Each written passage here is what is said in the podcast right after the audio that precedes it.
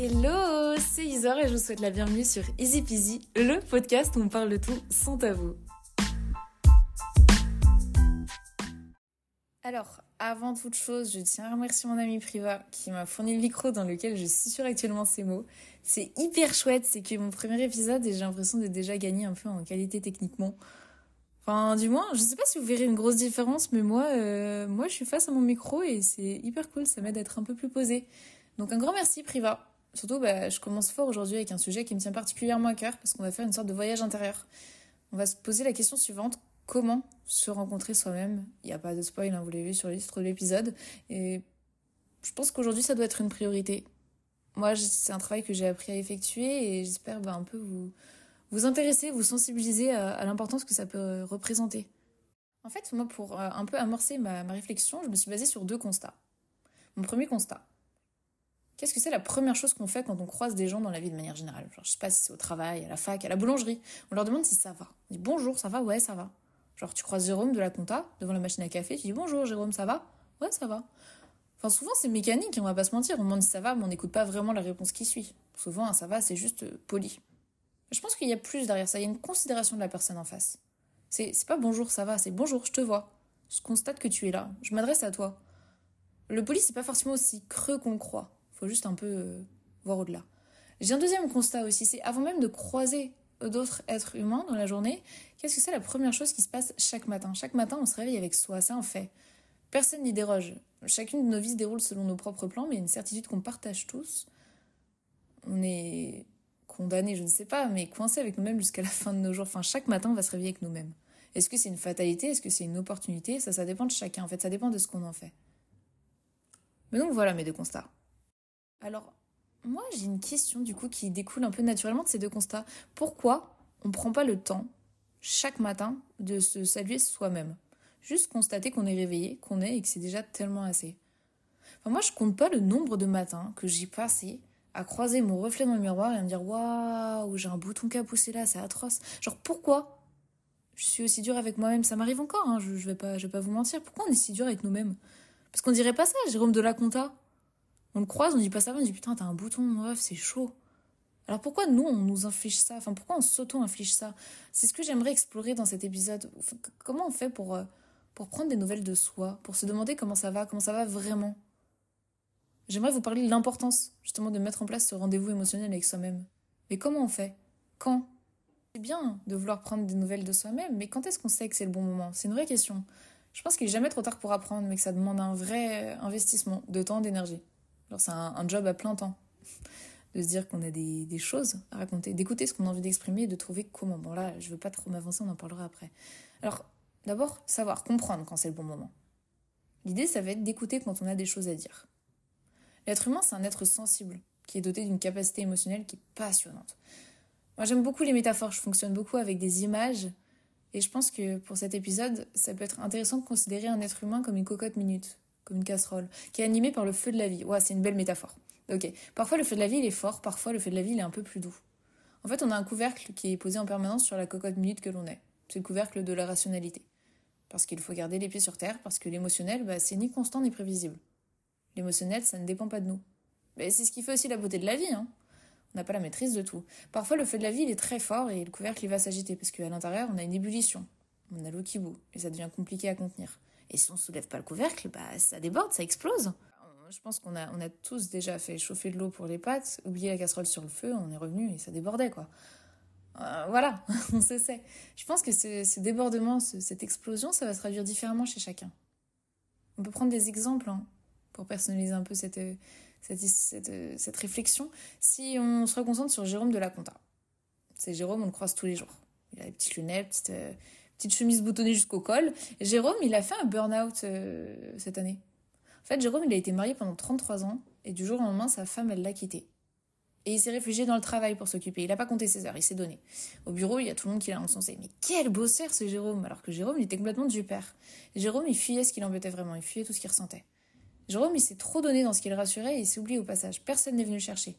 Jérôme, il restait jusqu'à 22 heures à bosser, mais à 22 heures, il n'y avait plus personne pour le constater, c'était lui face à lui-même.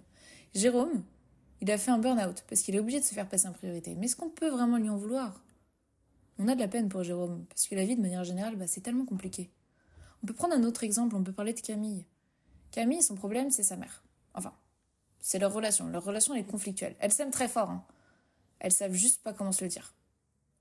Un soir, dans un bar, Camille, elle faisait la fête avec ses potes et elle a un peu trop bu. L'alcool lui a permis d'envoyer un message à sa mère. Un message vrai, un message authentique, un message désinhibé, en fait. Parce que grâce à l'alcool, elle s'est sentie libérée. En fait, tout ce qu'elle n'arrivait pas à dire, ça a été facilité, ça sortait mieux, c'était plus aisé. Camille, après ça, elle a commencé à boire. Encore et encore. En fait, elle a une soif sociale. Ça a marché dans un premier temps, puis ça a fini par la noyer parce que Camille, elle a sombré. En fait, elle a commencé à boire seule. Parce que ça rendait vraiment les choses plus simples. Et maintenant, bah, trois secondes de sobriété, ça la tente même plus. Je caricaturise. Hein. En fait, j'essaye de vous aider à, réaliser combien les petits blocages de la vie, bah, si on s'en occupe pas, parfois ça peut devenir gênant. C'est pas une généralité, mais parfois ça peut devenir emmerdant, quoi. Je pense qu'il est urgent de comprendre qui on est pour composer avec, avant de se laisser contrôler complètement. Parce que parfois, bah, on arrive à un stade où c'est un trop. On ne voit rien venir, parce qu'on n'a pas appris à gérer, c'est ok. Hein. Ça demande de l'humilité de l'accepter, mais c'est ok. Le vrai courage, c'est de reconnaître ses faiblesses et de composer avec, pas de faire la forte tête. La fierté, ça n'a jamais aidé personne. Ça, vous pouvez me croire sur parole. Parce que moi, j'ai pas compris ça à temps et j'ai développé un TCA. Donc, euh, en fait, je me suis littéralement laissé bouffer par mes émotions avant de me mettre au travail. C'est pour ça que je trouve ça important de vous en parler, que j'ai à cœur de vous en parler en tout cas. Donc, parfois, ça s'impose à nous en fait. On a une ébullition qui nous oblige à soulever le couvercle et à réaliser que la puissance de feu, elle n'est pas adaptée, que la vie, elle, est trop forte et trop, trop puissante pour nous. Faut réduire les flammes ou alors faut mettre la casserole qu'on est de côté, le temps que tout ça pèse, que ça redescende. Mais avant d'en arriver à ce scénario qui est complètement cata, on peut aussi anticiper. Parce qu'on n'est pas obligé d'attendre que tout dégringole pour se questionner. Se questionner, ça va être en fait prendre régulièrement de ces nouvelles. L'idée, ça va être de provoquer la communication, de provoquer l'expression. Pour reprendre mon exemple de cocotte minute que je trouve franchement très parlant, c'est se dire, ok, là, tout a l'air calme, tranquille, je fais pas de vagues, n'y a pas de fumée, pas de bruit. Mais rien qui m'empêche d'aller confronter cette tranquillité apparente, juste de, de soulever le couvercle. Bah, pour voir en fait. Et vous seriez surpris de ce qu'on peut découvrir en faisant cet effort, qui semble pas toujours nécessaire. Parce qu'on se dit qu'on ressent rien de trop fort, que ça s'impose pas à nous, on n'a rien d'important à dire. Et pourtant, c'est là où on a la disponibilité émotionnelle qui est la plus intéressante. C'est là qu'il faut se poser, qu'il faut réfléchir. Vous voyez, quand on salue Jérôme de la Compta, avec un salut ça va, bon, on s'intéresse pas à son intérieur. Quand on est en soirée avec Camille, on regarde pas sa conso d'alcool et si elle peut être problématique. C'est pas notre job en fait, chacun a sa propre responsabilité et là j'en viens à un point important. En fait, si moi je le fais pas de prendre de mes nouvelles, de partir à la rencontre de moi-même, qui le fera? Si moi je me pose pas des questions avec intérêt et profondeur, si je n'estime pas que je vaux la peine de ces questionnements, de cette introspection, bah le couvercle il restera profondément soudé. Personne ne le soulèvera pour moi. J'apprendrai jamais qui moi je suis vraiment, tout ce que j'ai à dire, parce qu'on en a tous des choses à dire et sans aucun ordre d'importance. Parfois, c'est juste des tracas du quotidien. Voilà, la météo elle est naze en ce moment, ça me saoule, il fait que pleuvoir, mes cheveux ils vont encore friser, mon brushing n'y sert à rien, euh, c'est chiant. Non, il y a aussi des aspirations inavouées. Voilà. En fait, là je suis gris parce que j'ai jamais pris le temps de dire à maman combien je l'aime, de le dire simplement. Et par le simple fait qu'il est, je pense que l'humain a des choses à dire. Nous sommes passionnants, hein.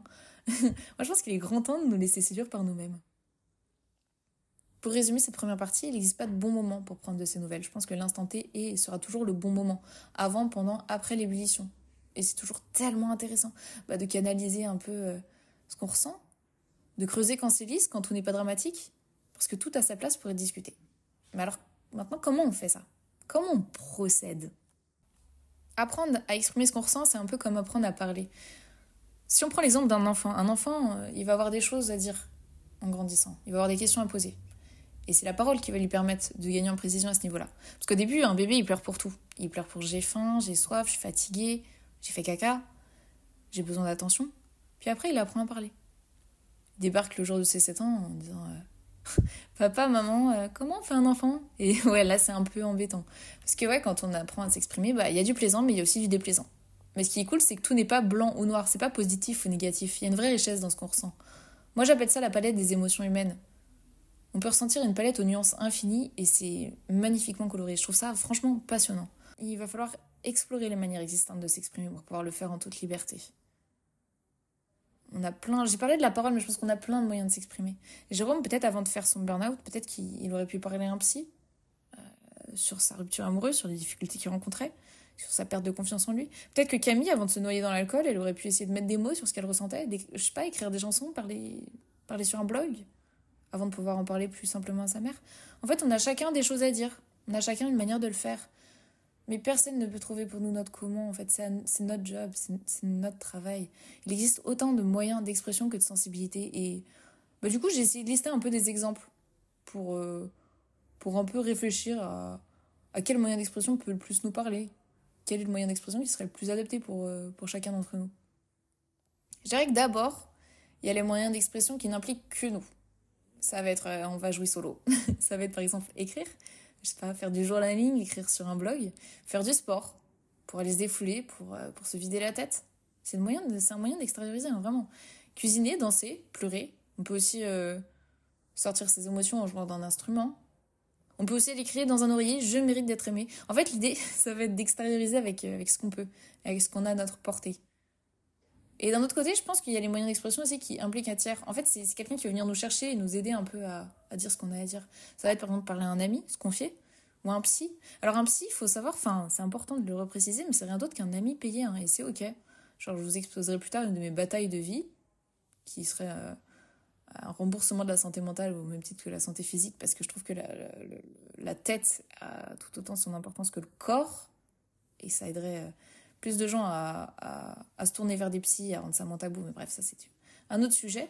Mais en fait, l'idée c'est de, de, de, demander l'aide de quelqu'un pour, euh, pour sortir ce qu'on a à dire. Il y en a d'autres, ils vont aller, euh, ils vont aller voir Pascal le grand frère, hein. Et Pascal le grand frère, ils veulent les emmener dans une décharge pour se défouler sur des carcasses de voitures. Si vous voyez de quoi je parle, je vous aime. Je plaisante, mais en gros, vous saisissez l'idée. En fait, on peut pas savoir à l'avance ce avec quoi on sera à l'aise pour, euh, pour s'exprimer. Donc, faut tout, faut tout tester. Faut tout tester. On peut se découvrir très intérieur préférer, euh, euh, agir solo, puis découvrir qu'on a pas mal de choses à dire, mais peut-être qu'on va avoir besoin d'aide pour, pour commencer à, tirer, commencer à ouvrir euh, les vannes. Donc voilà, l'idée, c'est d'écouter ce qu'on ressent, explorer et trouver la, manière adaptée de le faire. Et trouver aussi comment se forcer à le faire. Parce que action-réaction, il va falloir aussi le mettre en pratique, le faire. Donc on sait comment s'exprimer, falloir vraiment s'exprimer maintenant, s'exprimer en pratique, provoquer l'expression, la sortie de l'émotion. Et ça c'est intéressant aussi. En fait, euh, se rencontrer soi-même, ça va demander de, de, ouais, de provoquer l'expression, de provoquer la sortie de l'émotion. Euh, parfois ça, ça, fait, ça va tout seul parce que la casserole bout, donc ça déborde. Mais au quotidien, c'est important aussi de faire cet effort, je trouve. Quand l'eau, elle semble pas agitée, bah, s'exercer à prendre la température, à parler en tout et pour tout, de tout et de rien du tout. Moi, je vous le dis, parfois, on est surpris de ce qu'on trouve. C'est se dire, euh, l'eau, elle a l'air ok, le fût a l'air adapté, ça pas l'air. Euh, enfin, franchement, ça a l'air tiède, hein. Je plonge un doigt quand même, juste pour voir. Ah, mais tiens, c'est brûlant, je pensais pas, je vois pas de fumée. Qu'est-ce qui se passe? Pourquoi c'est aussi chaud? Et pour ça, il n'y a pas de recette clé, parce que s'exprimer en pratique, ça demande de l'introspection à un instant T. Ça demande de confronter ses ressentis, d'identifier ce qui nous anime. Parfois, ça s'impose à nous, mais parfois, on décide de se l'imposer à nous-mêmes, et c'est hyper intéressant. Moi, je peux vous parler de mon expérience personnelle, avec le journaling notamment, parce que bah, c'est un de mes modes d'expression préférés. Je sais que je suis pas la seule. Hein. En fait, ça a été un long process, mais j'ai appris à écrire. Il n'y a pas besoin d'avoir fait un, un, bac littéraire et, euh, d'être un auteur euh, reconnu à l'international pour, pour écrire. Enfin, ressentir, c'est une chose. L'idée, là, ça va être juste de mettre des mots sur ce qu'on ressent, parce que c'est un vrai travail. Ça demande d'identifier, d'analyser ce qu'on ressent. C'est quoi cette émotion? Comment, comment je pourrais l'appeler? Par quoi elle est provoquée, d'ailleurs? Et qu'est-ce que je peux en faire? Est-ce que ça va passer vite? Est-ce que, est que je peux, je peux juste euh, prendre soin de moi en attendant que ça passe? Je sais pas. Moi, j'adore le journaling. Je pourrais consacrer un épisode entier à ce sujet. là, je suis obligée de me limiter parce que je me connais, je peux trop m'emballer et m'épancher.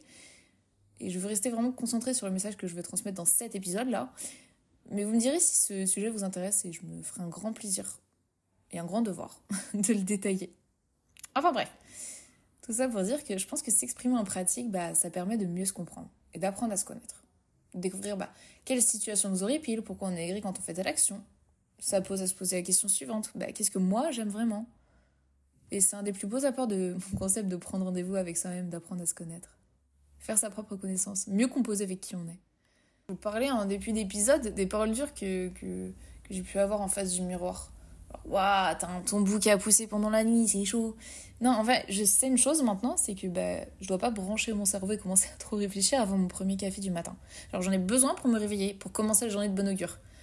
Et du coup, ça me permet, moi, de me croiser moi-même et croiser les personnes suivantes avec toute la bienveillance qu'on mérite tous. Enfin, genre, ça me rend moins aigri, parce qu'avant ça, le matin, bah, j'étais aigri. J'étais persuadée que j'étais pas quelqu'un du matin, mais non, ma puce, t'adores te réveiller le matin. C'est là où t'es même la plus productive. Faut juste que tu sois caféinée. Maintenant, je prends mon café, et après, je me croise, je dis Bon matin, comment vas-tu? Ça va Merci, c'est cool. En fait, s'il y a une chose qu'on devait retenir de cet épisode, s'il y a un message qu'il faut vraiment euh, garder euh, dans sa tête et dans son cœur, c'est le suivant. C'est qu'en gros, chaque humain est une casserole sur le feu. Et croyez-moi, sur parole, bah, il n'y a que des avantages à s'occuper de qui on est quand, l'eau elle bout, mais également quand elle ne bout pas. Parce que c'est hyper intéressant de, comme je vous l'ai expliqué, juste soulever le couvercle, prendre la température quand tout paraît ok. Creusez les apparences. Osez vous demander comment ça va. Vraiment. Osez vous saluer avec profondeur et intensité. Osez vous porter de l'intérêt. Osez partir à la rencontre de vous-même. Et franchement, croyez-moi sur parole, ça sera jamais du temps perdu. On perd jamais de temps à prendre soin de qui on est. Ça n'existe pas. Et sur ces belles paroles, je vais clore ce premier épisode. Moi, je vais probablement aller, euh, blablater sur un autre de mes moyens d'expression. Je pense que je vais les prendre. Mais bref, euh, c'est hyper déstabilisant de terminer un épisode. Je pense que je vais juste lancer le jingle. Je vais lancer le jingle de, fin. Ouais, c'est bien. Je... Waouh Bon, bisous, bye, ciao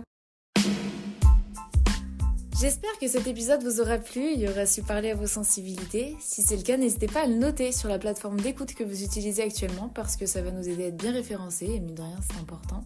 N'hésitez pas à m'envoyer un message sur Instagram si jamais vous voulez discuter de ce sujet plus en profondeur, ça sera avec grand plaisir. En attendant, ben, je vous remercie pour votre écoute, prenez grand soin de vous et je vous dis à très bientôt. Gros bisous